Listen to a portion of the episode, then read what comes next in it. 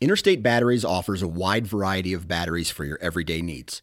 Stop into one of their thousands of retail locations and talk with a battery specialist about batteries for your truck, trail cameras, and even those weird batteries for your rangefinder. Interstate Batteries even offers cell phone repair in certain locations. For more information, visit interstatebatteries.com. Interstate Batteries, outrageously dependable. You're listening to the Pennsylvania Woodsman Podcast Deer Season Special. These bonus episodes revolve around deer hunting stories and experiences from a host of deer hunters. These whitetail hunting BS sessions will be launched every week during the 2023 hunting season, adding fuel to your fire in the deer woods. Be entertained and hopefully learn something along the way. The title sponsor of the Deer Season Special Series is Vantage Point Archery, home to the toughest machined one piece broadheads made in the USA. VPA products are built to last, which is why they have a lifetime warranty. And if you're not completely satisfied, you can send it back, which I highly doubt will occur. New to the lineup this year is VPA's Omega Broadhead. It combines the features of a single bevel with strength of a double bevel. This broadhead also comes with lay flat sharpening technology. You heard right, a single bevel broadhead you can lay flat and sharpen without a jig. You can find the Omega and all the other broadheads at vparchery.com. The Pennsylvania Woodsman is also brought to you by Radix Hunting, home of the MCOR cell camera, stick and pick camera accessories, and much more. Also brought to you by Vitalize Seed, a one two planting system designed with diversity and biology in mind, making it the best food plot available. And lastly, by Huntworth Gear, quality hunting clothing at an affordable cost, makers of Heat Boost technology. This week's episode is none other than the Sportsmen's Empire leader himself, Dan Johnson. Dan and I have a conversation late this summer and talk about podcasting from the start. We talk about what it was like for me starting out and, and having 100 episodes launched this year. And then we translate that to what it's been like for Dan building the empire with state specific shows and producing nearly over a thousand podcasts himself in that time. We talk about content production, how it's influenced the bow hunting world, how it may or may not influence his life. We talk about bow hunting with the mindset of also being a father and a husband. And then, of course, we have some stories and we talk about the hunts where things really clicked in 2016 for Dan, as he says. And we talk about the story of an absolute mega giant in the state of Iowa that he laid eyes on that would potentially beat the Milo Hanson buck in his mind. It's stories, it's a great whitetail hunting BS session. Hope you guys enjoy it. Let's get to it. Joining me today for the Pennsylvania Woodsman podcast is none other than the Emperor himself, Mr. Dan Johnson. Dan, how we doing? I'm doing good, dude. Congratulations on 100 episodes, man. Yeah, it's hard to believe that uh, it's been going on that long. So, take uh, take everybody back to what that was like in the beginning because you you started a bunch of shows on the network, kind of like I did, like just firing from the hip. Hey, anybody want to start a start a, a state specific show? Like, what was that like on your end of the spectrum? Because I know it, was overwhelming on my end. Yeah, yeah. I'll, I'll say this. Um, I, I, really wanted a lot of state specific uh, content, especially in the the key states. And when you when you talk about whitetail hunting, um, like the biggest population of people, the biggest group, uh, you know, like the the states with the most hunters, Pennsylvania, right, Wisconsin, uh, Ohio, Michigan, and I, I really wanted that um, those people to have a voice on this network just because you know from you know from number one that's where the most hunters live. Number two uh, it just from a business standpoint, you know, I want states. I want a lot of content coming out of the states with the most outdoorsmen, and then you know the the entire South as well. So we don't necessarily have a like a, a state specific Southern podcast, like let's say like Alabama, but we do have um, we do have a feed dedicated to the southern uh, the southern lifestyle, the southern uh, part of the United States, and so that was always a goal is is to get real niche with the content that was coming out of the network just so people had an option because on some of the biggest um, podcasts that are out there i feel like that's all that content's great but it doesn't necessarily relate on a a state or even county level like some of the uh, really niche state specific podcasts do. Oh, absolutely. And it's amazing, too. I mean, I didn't pay attention real closely until I started this show, but it's amazing how it seems like when you follow social media and you follow different um, influencers, how the podcasts have just exploded. There's so much content out there, but it is. It mm-hmm. seems like in this demographic, it's very, oh, big buck killer podcast 101, and, and it just keeps going on. And on. So the state specific concepts are interesting. What what I, what blows me away though is just how the dynamic fold. And I guess uh, from your end of the spectrum, I mean, you got to throw that APB out however however you can, but it's just such a unique way for that to to transpire and, and get people too, because it's like that that awkward awkward meeting of people on the internet. You never know what you're going to run into. Exactly, exactly. And and you know just as well as I do. That's why I vet all these shows. like, I had a couple guys come on one time and and they sent me a pilot episode, and I'm just like, because and, and and I tell everybody this. I'm sure you can remember when I told you this three things are going to happen when you send me a, a, a pilot episode. I'm going to tell you three things. One, it's great. Let's move forward. Let's go do this. Two, I'll critique it a little bit. You come back with another episode, uh, fi- work on what uh, I told you to fix, and then you know if it's good, then we'll move forward. Or three, uh, I, I just am completely honest with people. I say this isn't the right move for you. Right? this this isn't going to be a right fit for the the network. And the cool thing about you uh, is that you were really nervous to start the you know, at the beginning, and you were like, I don't know what I'm doing, and and you were you know getting a hold of me all the time. But I will say this: within the last six months, I have had more comments about the Pennsylvania Woodsman podcast than any other podcast on the network about how people are really enjoying the content that's coming out of it.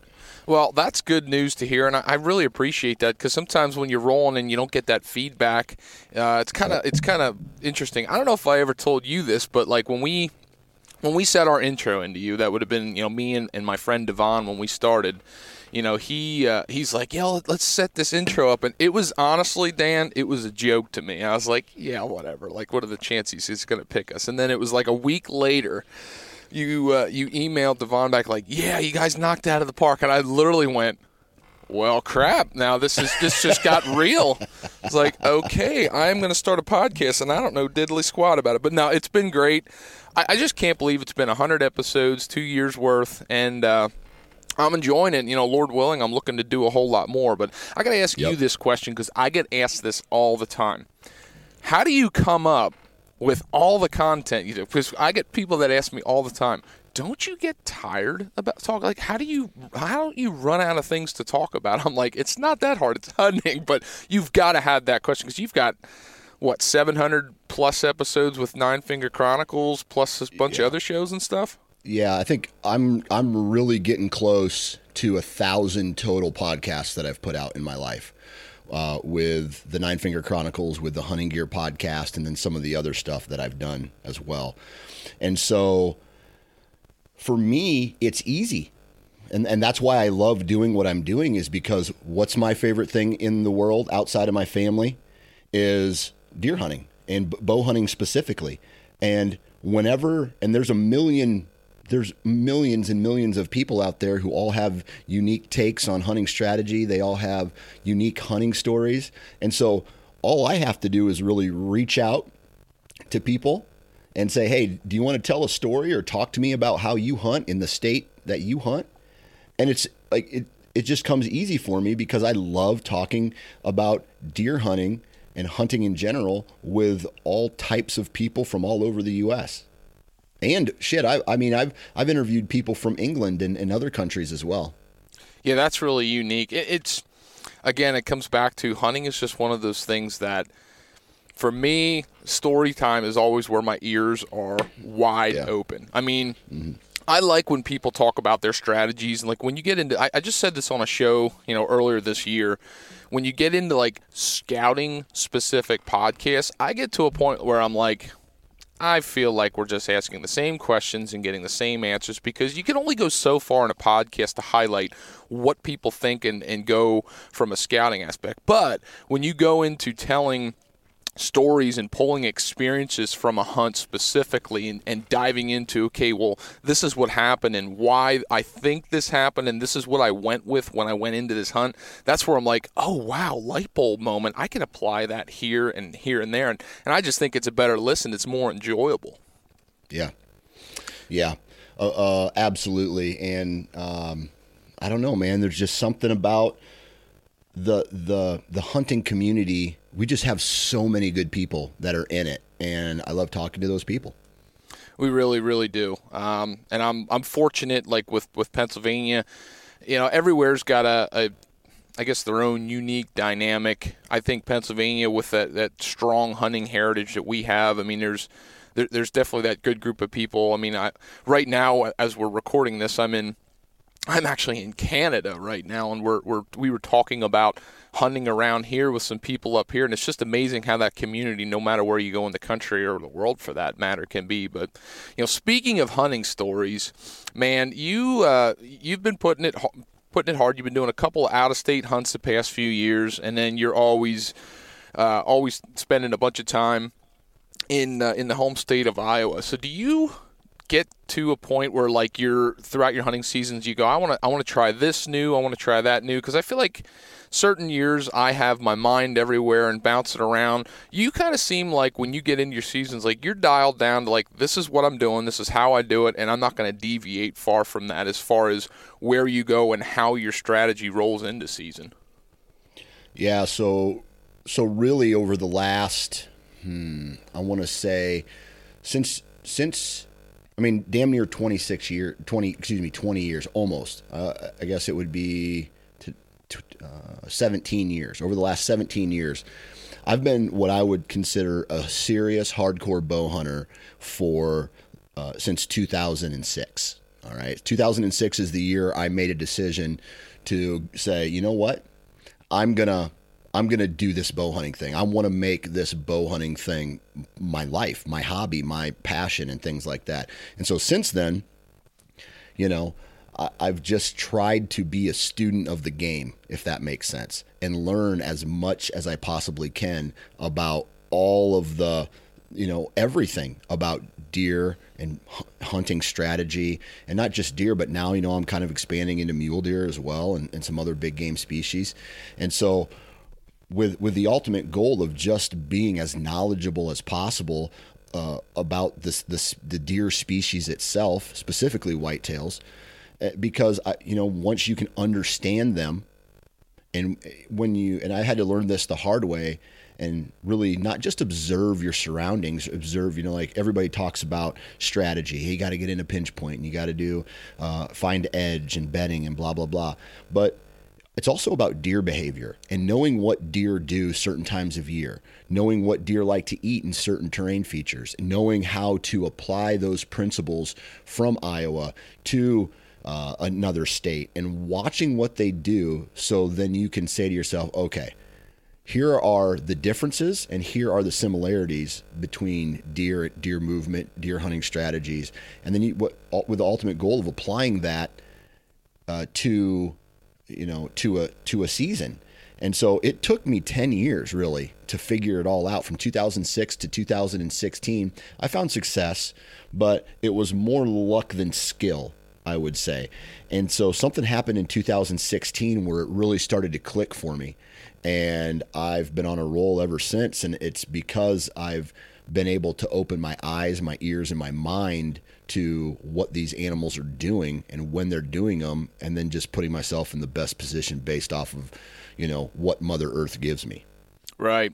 Now, a lot of bow hunters kind of talk about having eh, like a specialty maybe like some people would consider themselves rut hunters some guys like hunting early hunting late season like do you do you kind of gravitate to one specific section of the season to hunt your hardest or do you feel pretty confident from the beginning to the end of the season on getting on mature deer.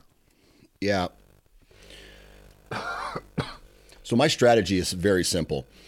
Uh, my strategy is I'm a father of three, and so that takes priority. I mean, be completely honest with you, I don't have a single trail camera out right now, hmm. and it's August, and so I'm I'm behind, period, and it's because I've been a baseball coach. It's because I'm, you know, uh, basically a babysitter during the day. My my wife works, uh, and I I'm, I'm, i try to get my work done throughout the day up here in my office, but I'm also running kids to appointments. I'm also making sure they don't get bored and burn the house down. Uh, you know, taking care of the the honey-do list. You know, I built a deck that's not even finished right now, and. Uh, uh, and we're taking a trip to Florida here pretty soon, you know, and we went to Des Moines for state baseball. And so, so I'm trying to, not, what I do is I knock all of that out. I, I get the brownie points. I build up the rapport with the family. And so they know I set my expectations. And then I say to myself, okay, it's the best time of year to be in the woods. And that's late October, you know, especially in the Midwestern states. It's late October to, uh, you know, to the end of November and then sometimes the late season as well. And so what I'm going to be doing is I'm going to be spending as much time in the woods as possible to try to get the job done because I know that I've put in the time uh, other places. And so for me, I am not trying to attack a buck early season unless one gives me an opportunity or I have trail camera data. Most of my uh, success from comes from the the pre-rut time frame. And, and when I mean pre-rut, I don't mean October. I mean the first week of November, really, is when I've found my most success. Uh, right before the doe groups start going into heat, and I attack that first week uh, and second week really hard, and and and try to use trail camera information to put a play on a buck, find the terrain features within the circuit that they're running, and attack it, and then go in and, and get the job done. And, and ultimately, that's uh, that's how I found my success in the past, you know, since 2016. Well, this is kind of going a little bit of a different direction than I had anticipated, but I want to dive into that a little bit more because it's speaking home to, to my life right now. So I want to know as much as you're willing to discuss on your mental state of off-season work going into hunting season because I'm going to I'm going to speak on that a little bit for me. This has been a really really hard adjustment as my kids have grown older to see the time and preparation that I have in the off season kind of dwindle down and not be and just feeling unprepared. And you know, the way I've hunted most of my life, you know, you and I have talked about this. I hunt a lot of private land. I do a lot of food plots. I do a lot of off-season work. And you know, my mindset with that type of hunting has been if I do as much as possible in the off season and preparing, I hunt easy. And and I'm, I'm confident because I've got my, my stands in place and I, I play the wind. I, I'm patient and I usually capitalize and I usually capitalize early. You know, for me, the best time to kill a deer and you know, kill a buck that I'm targeting is like the th- first three weeks of October. Like that is when you've got a food pattern or something you can relate to with food. Um, just for me, that's that's where it's just been the greatest. Well, you know, translate that now with not having uh, much preparation. Um, I, I'm not hunting the main property that I've hunted for most of my life because um, number one, I don't really want to go hunt something that basically feels guided for me that I haven't put any work in for. So, you know, I'm away from that. And the other properties that I have, I've got opportunity early, yeah. but it's not the same. And uh, now I'm kind of on a running gun situation. I'm, I'm trying to learn a slightly different way to hunt or slightly different way to approach it. And it's just the the level of unknown and how I'm going to go. I mean, I'm I'm confident I can get on deer. It's just it's different. So I mean, yeah. w- w- when you go through having this setup of doing it one way for so long, and then you switch, like my mental preparation and my mental focus has just been tough. And I know that's probably transitioned in your life. So like, w- where are you at with that? Man, again, as as life gets busier, uh, I uh, I have to dedicate less time to to the hunting f- for right now. You know what I mean? my saving grace is that I probably get to do it a little bit more than most people just because it's my job.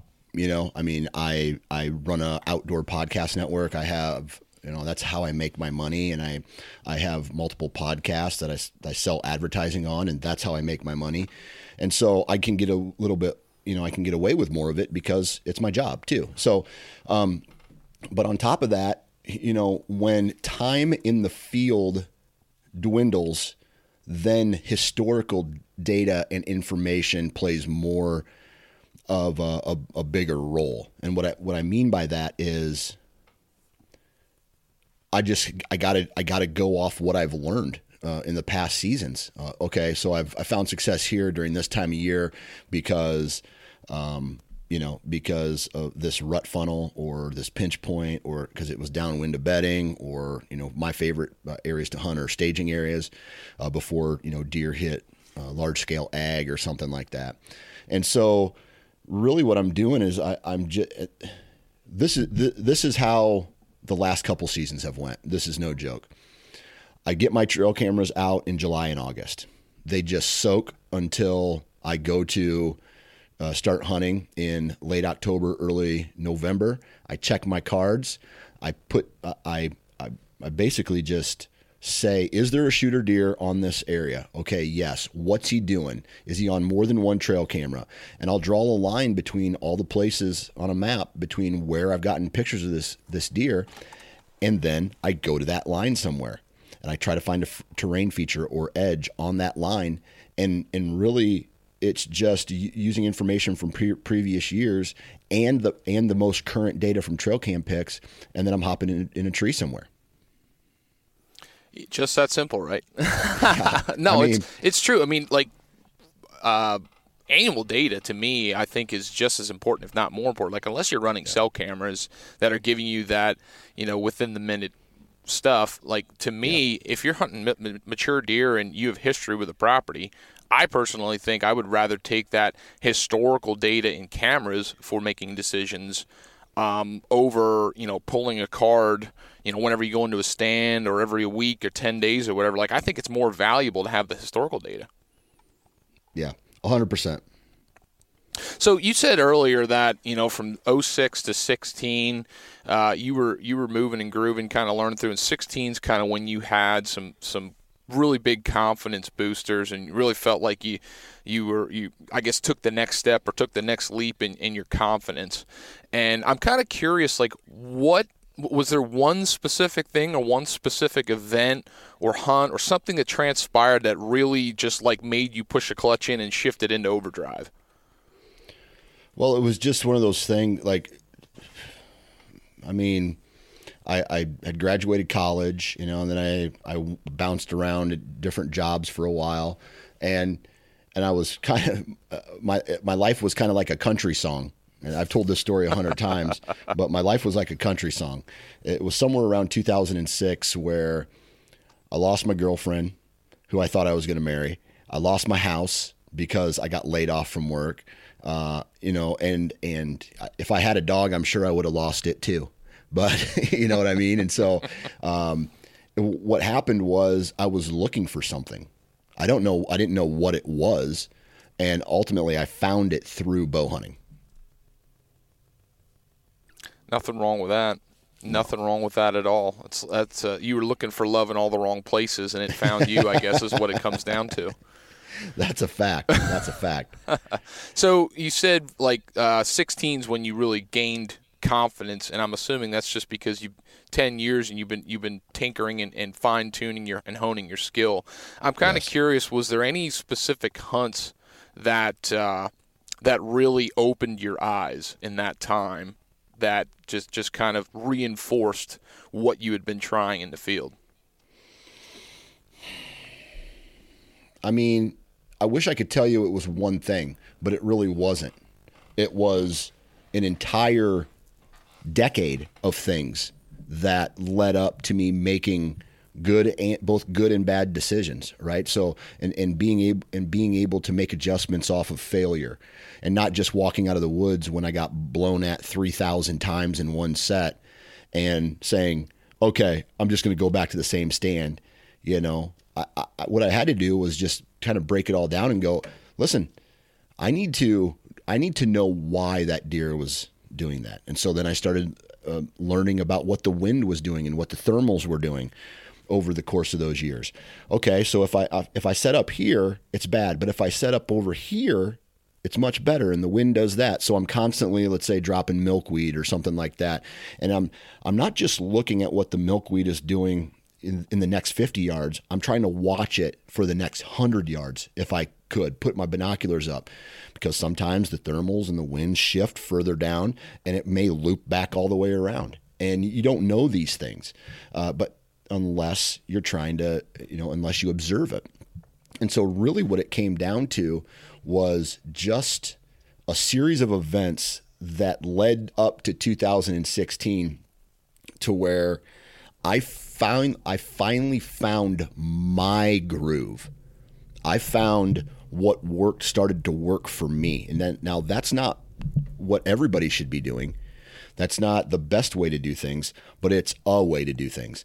And that way works for you know works for me that what you just said there to me is really really important because I truly believe there is more than one way to skin a cat in, in the world of whitetail hunting. There's not a one size. I think yep. a lot of people that listen to podcasts and watch shows and YouTube and whatever, and they're trying to learn, they're trying to they're, they're trying to soak in as much information as possible. They think there's like this one narrow, straight and narrow path that you have to follow in order to kill mature bucks. And what I find so interesting is like I have a very you know a, a few specific um, you know maybe influencers or or people that I personally know that are just consistent mature buck killers.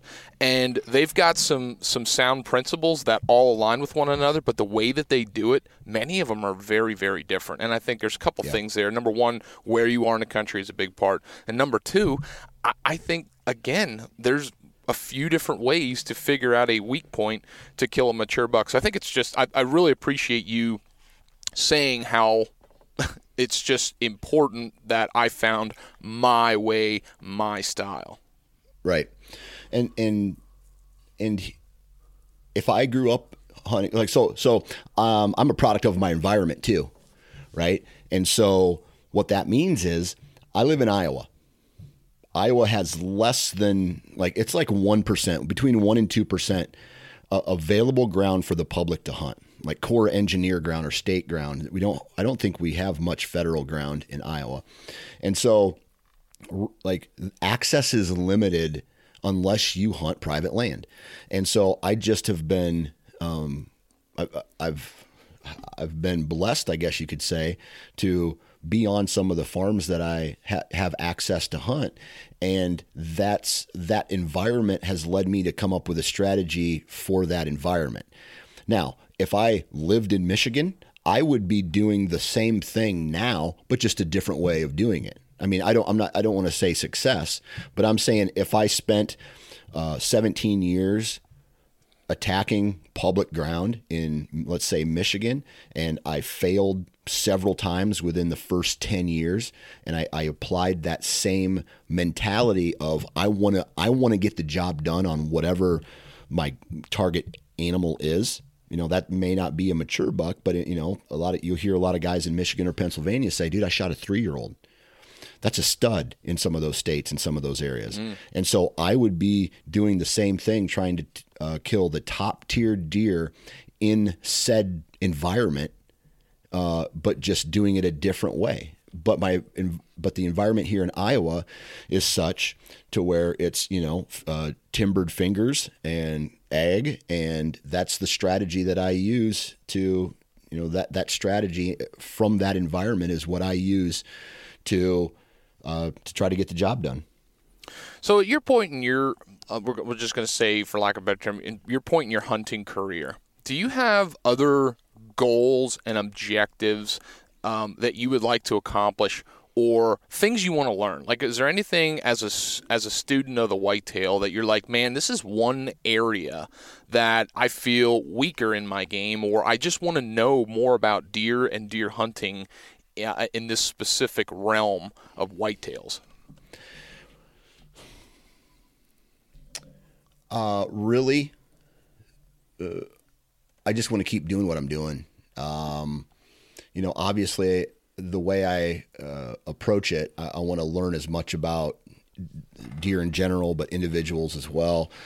I want to be able to step my game up from a, you know, w- when you've killed when you've started stacking up four year olds uh, or older mature, let's just say mature deer, then it becomes about what mature deer do you want to shoot, right?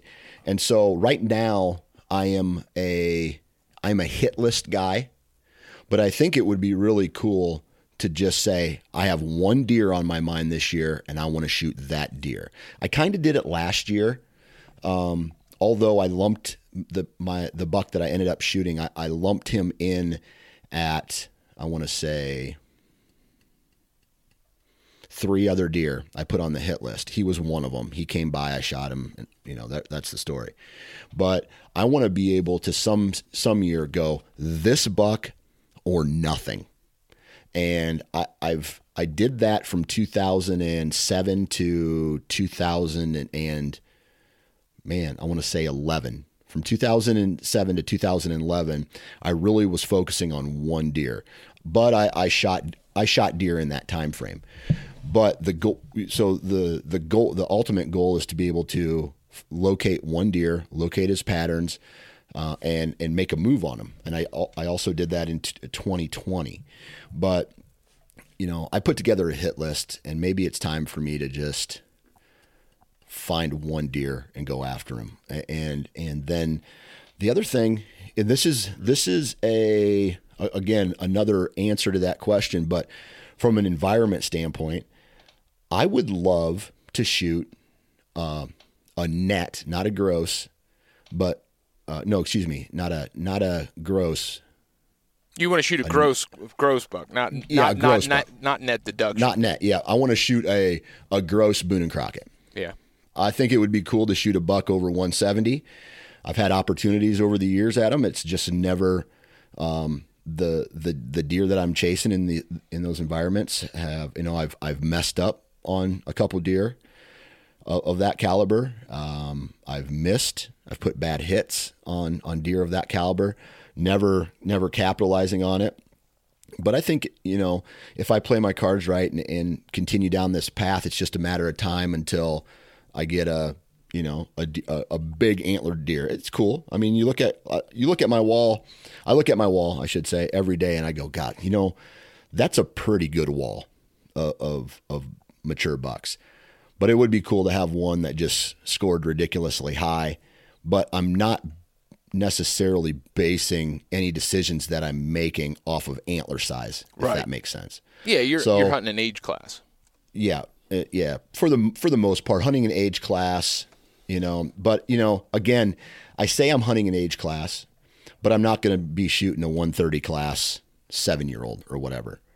Uh, I just, for me, I, I want to put. I'm to the point where I want to put my tag around a a big old big antlered mature buck and that's that that may sound greedy i don't know what the word is. It may sound selfish but that's that's what i want. I you know not to justify it but there's guys out there a lot of guys out there who i know especially in the the um, industry space who the only thing they care about is the number of inches on on the deer. And I, I care about it a little bit but not enough to pass.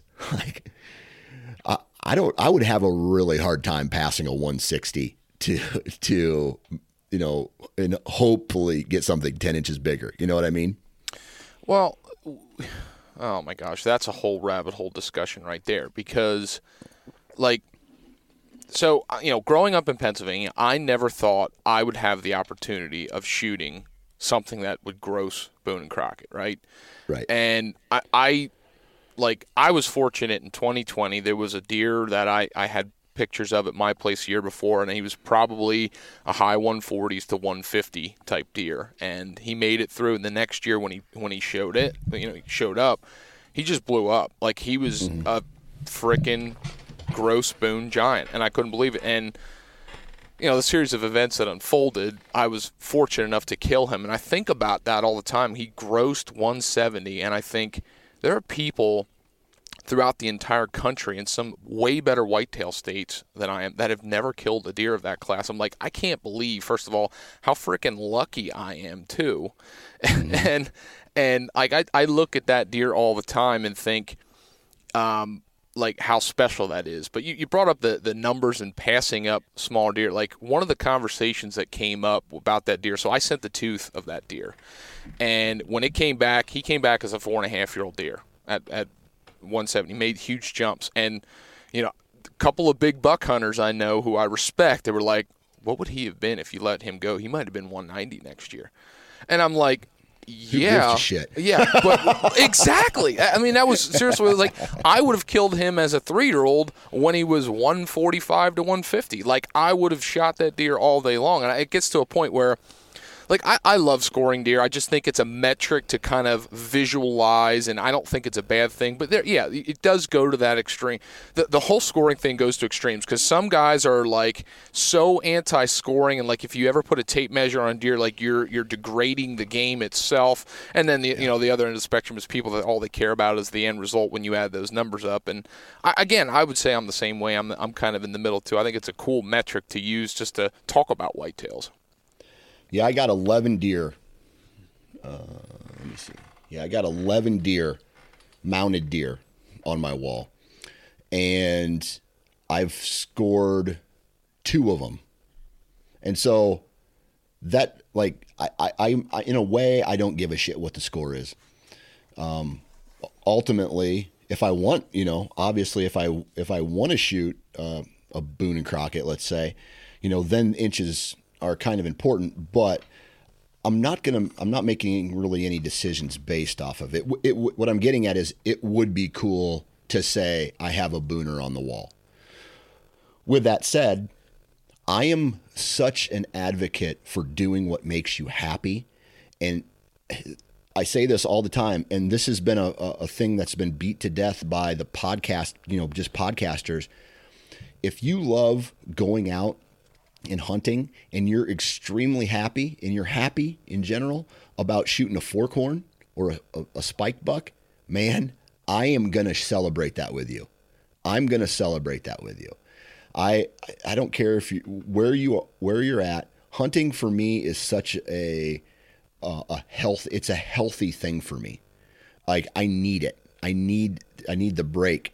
I need to focus on something else uh, other you know in my life. And I think for you know, this is going to sound like a, a men's health thing, but I think men in general need to have something to where they can step away for just a little bit refocus and recenter and then come back a better person.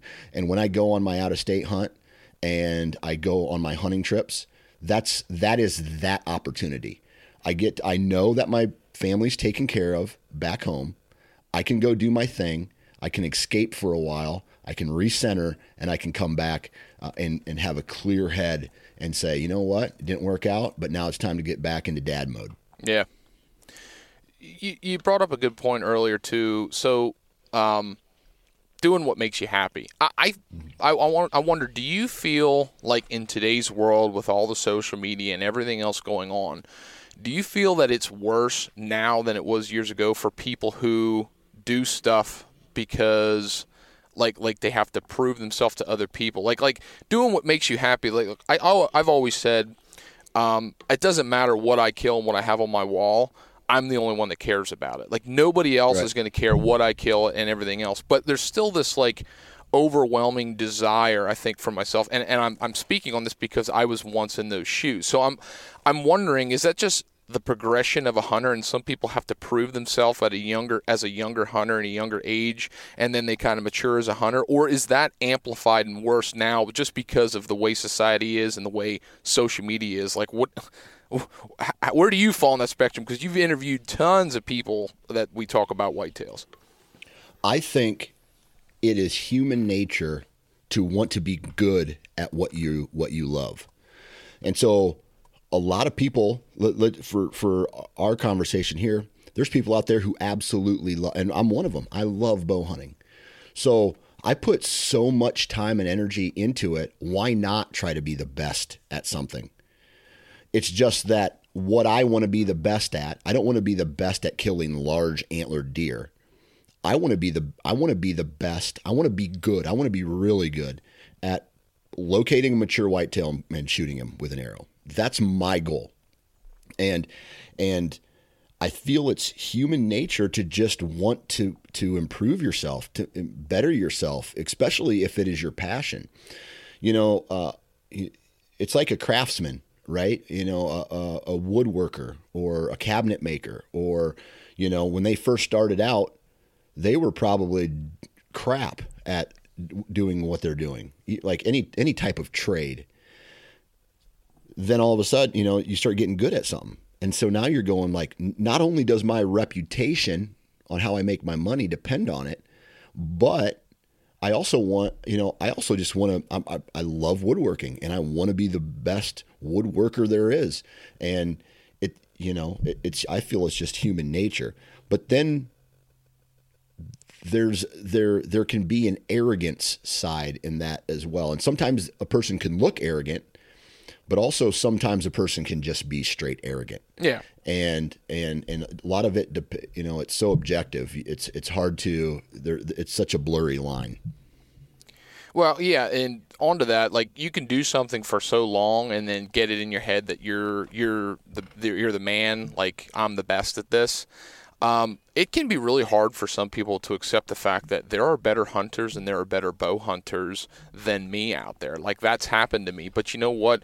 When I accepted the, the, the reality that uh, I am not God's gift to hunting whitetails and, and killing big deer, and I started listening to other people and what they're doing, it made me a better deer hunter. Like there are oh, yeah. people out there in my in my life and some people that I've actually never met but I've I've learned from through their content that they put out like if I ever get the opportunity to shake their hand be like look you made me open my eyes and made me a better deer hunter and I think that's that's important because that comes back to the whole community thing and that aspect yeah. of it but yeah I'll be honest I like I used to think that the key to success especially in the whitetail space is killing big antlered deer. I I I don't give a shit about that. Honestly, I, I don't care um, because number one, I don't have the resources that these other people have to manicure properties and have large tracts of land that are, you know, that you talked. I had a conversation with a guy a while back, and he was talking about he spent X number of dollars on planting a bean field for deer. All right. And we're talking maybe a 50 acre, a 50 acre food plot. That's a huge expense. That's a huge, yeah. I mean, it's a huge expense.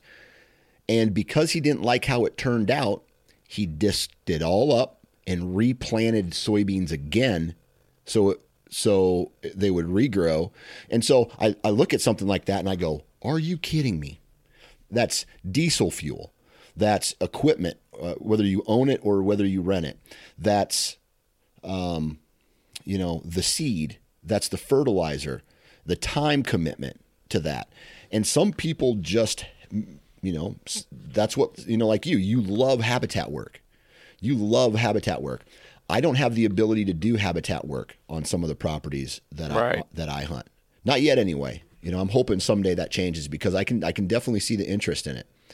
But I've never had those resources. I've never wanted, you know, I've always found ways to kill deer based off of the the the, the environment that I have available to me. Mm. And so and so the, just it's it's hard I, I, can't what I'm getting at is I can't relate to that style of hunting. Like I just can't. And I, I, I feel like there then comes a line between entertainment an actual value right because if if somebody who manages large chunks of property and hunts over um, hunts over giant food plots and doesn't go into the timber and spends you know ten twenty thousand dollars a year on manicuring properties so that you know what would happen i would be living in my truck right now if i spent 10 grand on on food plots. You'd, and, you'd be back to living the good old country song. I would. I, I tell you what, I'd have a lot more free time. oh man, if if that would happen, man, we would have to get like Morgan Wallen or something to write Dan Johnson's life story. Is what yep, we'd have to yep. get. I planted a food like when planning a food plot goes wrong. well, hey, I uh, one thing I'm curious about. So you, you talked about a couple of the deer hanging on your wall. I'm kind of curious. When you know, I have a couple that I look at, and they just I, I stare at them a little bit longer than the other ones, and I just smile a little bit more just because of what transpired for that. Like I'm curious, like the deer you look at on your wall, is there one deer or two deer or something in particular that man that that one's a little bit extra special? Right. So we got about we got about 10 to 15 minutes left. So I'm going to tell you two stories here. Okay. One is from 2016.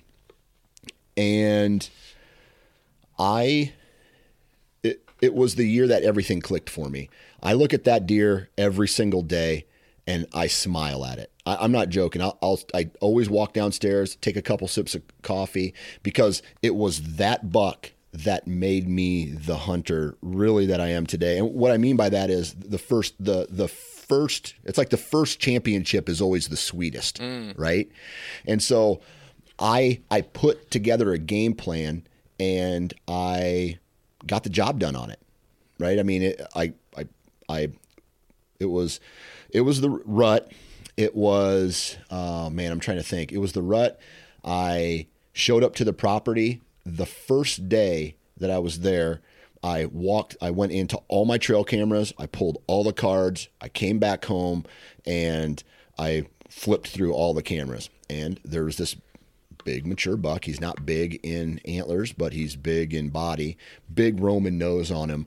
And uh, I, I, I located his position. He was coming to this this scrape on a field edge over and over and over again. So I said, man, he must be he must be somewhat close. And so then it started raining.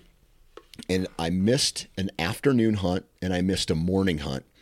And and it rained all day. And right at about 3:45ish, the rain there was going to be a break in the rain. I said, "Man, uh, everybody says get in the tree stand right after it rains." Mm-hmm. And so I got in the tree stand and I'm not joking, as soon as like the last drops of rain started falling in, the, the sky, started to clear up just a little bit, I see a deer stand up in this marsh, and it's him.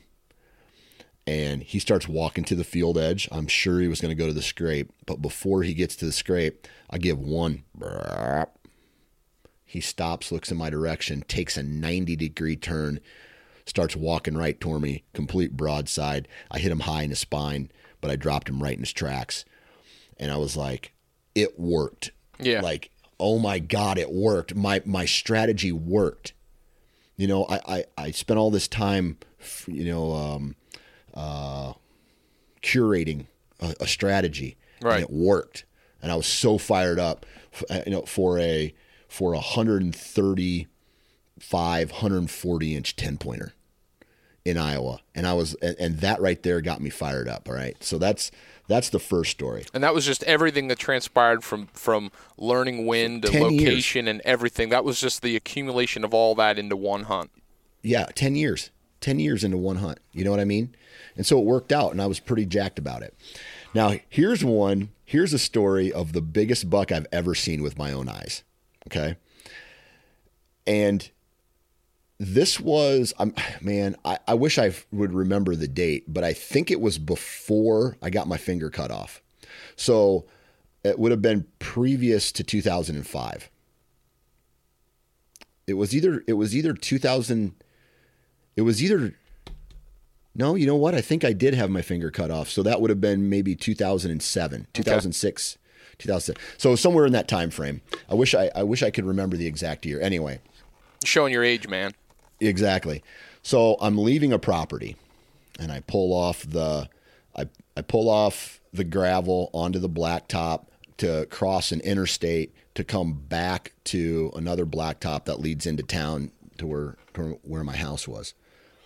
And there I'm, I'm coming up on this farmhouse, and, and um, I'm sure you guys got them out there too, where a farm's separated by a road, mm-hmm. right? So you got the house on one side, and then maybe a barn on the other side. Um, and so I'm seeing these does cross the road under the farm yard light, and they're these does are like eating bird seed out of the out of the um, uh, bird feeders, and I'm like, oh, that's cool. And then I look across in the in the barnyard. There stands still to this day the largest whitetail that I have ever seen, and I mean besides high fence, like those high fence freaks of you know, genetic freaks that are like 200 inch yearlings. To this day, there's been no deer killed that could have matched this deer. Um, I, I will confidently say that it would score larger than the Hanson buck. Uh, like it was a world record, typical, like guar- guaranteed. It was like an eight by eight, and I would not be surprised if the G2s and G3s, the brow tines were probably eight inches long, maybe maybe nine. The the G2s and threes, I would I would say definitely 12 inches, if not longer. Could have been 14, but his G2s, his G3s, and his G4s were all the same size and then it started staggering down from there. But he was a typical eight by eight, and and he was probably over twenty wide. He just looked like a like a picket fence, like just standing there. And I he was so huge that I just I let go of my steering wheel to turn around as I'm driving to look out the back window to s- still see him. And so I turned around, I drove by him again, but he was already gone at that point. So the next day, I went over to the farmhouse and I said, "Hey man, you know, do do you allow hunting on your property? I'm just kind of curious. You know, it, it didn't look like a spot that held it, like it, it would have just went under the radar just from the location of this place. Mm-hmm. And so I end up knocking on the door and the farmer answers it and I ask him the question. He goes, "You saw him, didn't you?" So he knew this buck was there. And he goes, No hunting. And to this day, that boggles me because if somebody would have shot this deer, it would have made headlines all over the world. I mean, all over the whitetail community. It would have been it would have been the typical number one. Period. I, I just knowing what I know about deer, knowing how knowing how antlers, you know, like I'm not the greatest at judging, and sometimes when you get fired up, you, you, you may go, "Oh, I saw a booner, but he's 150." You know what I mean? Right. This is a this is a this was a no doubter. You know, like when a guy hits a home run and it goes into the upper deck Yeah. this is a no doubter world record. And every single year, I'm more confident in it based off of what I see hanging at the Iowa Deer Classic, what I've seen hanging at the Illinois Deer Classics, and things like that. And so the, these, it, it was it was gigantic, and, and it, it it's been ingrained in my memory just the light. It's dark all around. The light from the yard light shining down on him next to a red barn with a, um, you know, it's a horse door next to it. And so the bottom door was closed. The bottom part of the door was closed. The top part was open. There was an old wooden fence uh, behind him, and then all this brush, like uh, like honeysuckle, all along the fence line, all illuminated by this yard light. So it was like an orange type color, and he was. It would be cool to have that image, like somehow recreated by like Ryan Kirby or um, one of the other uh, Larry Zach. Mm-hmm. It would be it would be cool to have that if I could tell tell them, hey, this is what I, I would like to see on a painting, and then they could they could make that image. That would be crazy. Like like that whole thing is like a story of like you saw Bigfoot. Is almost what it's like. Oh yeah, like Yeah. th- that'll be a story you'll tell uh, like till the day you die. And it'll be like crazy old Grandpa Dan was telling the story of this mega giant buck that that nobody ever saw, and he's kind of sounding a little loony the older he, he gets when he tells it. Yeah. but uh, and so so I told that story to a guy who lived in the area a handful of years after it happened, and he said, um, he saw about a half a mile away in a different year, he saw the biggest deer he's ever shot, and this or he's ever seen, and this guy has shot. This guy shot multiple four or uh, 200 inches. Okay. Okay. And so he's like, I just, he goes, yep. Uh, three years ago, I saw the biggest deer I've ever seen in my life. But this one had a drop tine that spiraled down off of his main beam, like it, like a slinky, like it, it spiraled down. And he's like, the mass, it was non typical. It was just crazy. And it, he's like, he, he said the number 230 to me. He's like, it was definitely 230. Wow. 230 non typical. Oh my typical. I'm just like, and I trust this guy. And so I'm just like, dude, this, like, it's not that way anymore. But Iowa back in the day used to be that. I mean, before before people started moving into it, bef- before the industry took hold of it, before a, lot of non-residents started buying ground in the south, the southern part of the state, you know, we we had a we didn't have that much non-resident like before non-residents were, were coming here in droves to to hunt the deer. It used to be mythical. Like Iowa used to be mythical. Yeah. I've It's heard not that way so anymore. Oh yeah, like the late '90s, the like the '90s before people started really paying attention to Iowa. There's guys out there, and I, I know this is taking long, but there's guys out there who have I, I would not who have the best walls in the entire country, and you'll never hear about them. Yeah. you'll you won't you won't know who they are. They're what's going to end up happening, and this is they're like all their deer antlers are that are on their wall, their their heads that are in their garage, you know, stacks of Euro mounts that are from deer that are, you know, oh, this guy shot a 200 inch deer. He had it Euro mounted and then he nailed it to his machine shed, the mm-hmm. inside of his machine shed. They're just going to get thrown away, right? So all these deer are just going to get thrown away by the kids because they don't they don't care about hunting. And so these like literal legends that you'll never meet, you'll never know who they are. And that's what that's what made Iowa so special back then. I know I've heard you talk about that. I've heard other people talk about it, and it's kind of a shame because they're the, what what killed that is media, and uh, Mm-hmm. th- that's why I never was a big fan of it. Now here I am being. Uh, being a, a hypocrite a little bit because now I'm doing podcasts and media. But I mean, at the same time, I appreciate you telling stories like that because I can think of a couple places that I hunt Big Woods, Pennsylvania, some of the public land I hunt. And I, I do this for, you know, that nostalgia of history that I have in some of those places and just the interest and the draw and the allure of that, those mountains and stuff. And I've, I've seen glimpses of some really, really big woods bucks.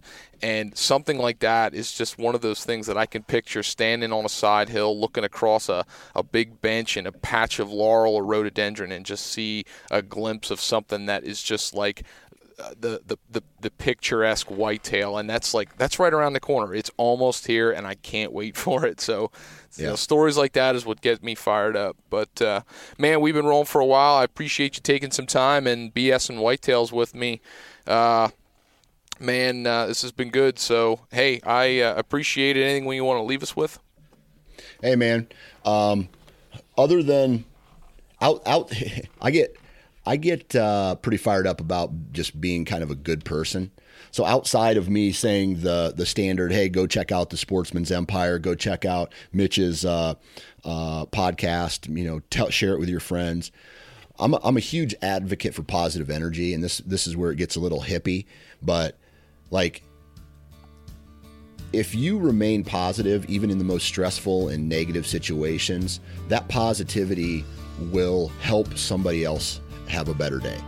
And so there's sometimes in there there's sometimes in life where you need to just like if if a, uh, a shit sandwich is sitting in front of you, sometimes you just got to eat it with a smile on your face, and that kind of lets everybody else know that things are going to be okay.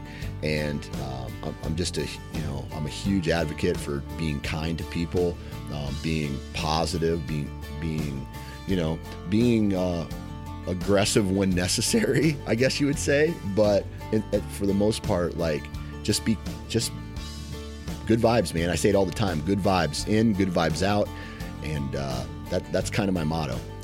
nothing beats positive energy, and, and I, I always just use you know it's it's the corny term, but nothing beats love. Like that's one thing that I've I've believed and, and said mm-hmm. many times is like you nothing trumps love.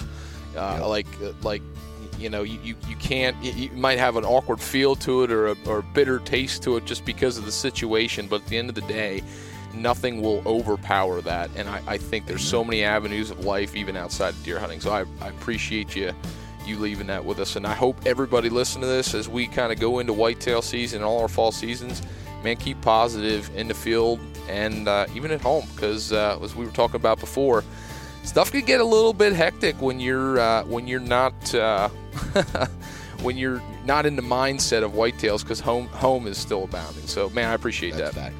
Yep. Hey, again, congratulations on 100. Appreciate it, man. Yeah, it's good feeling.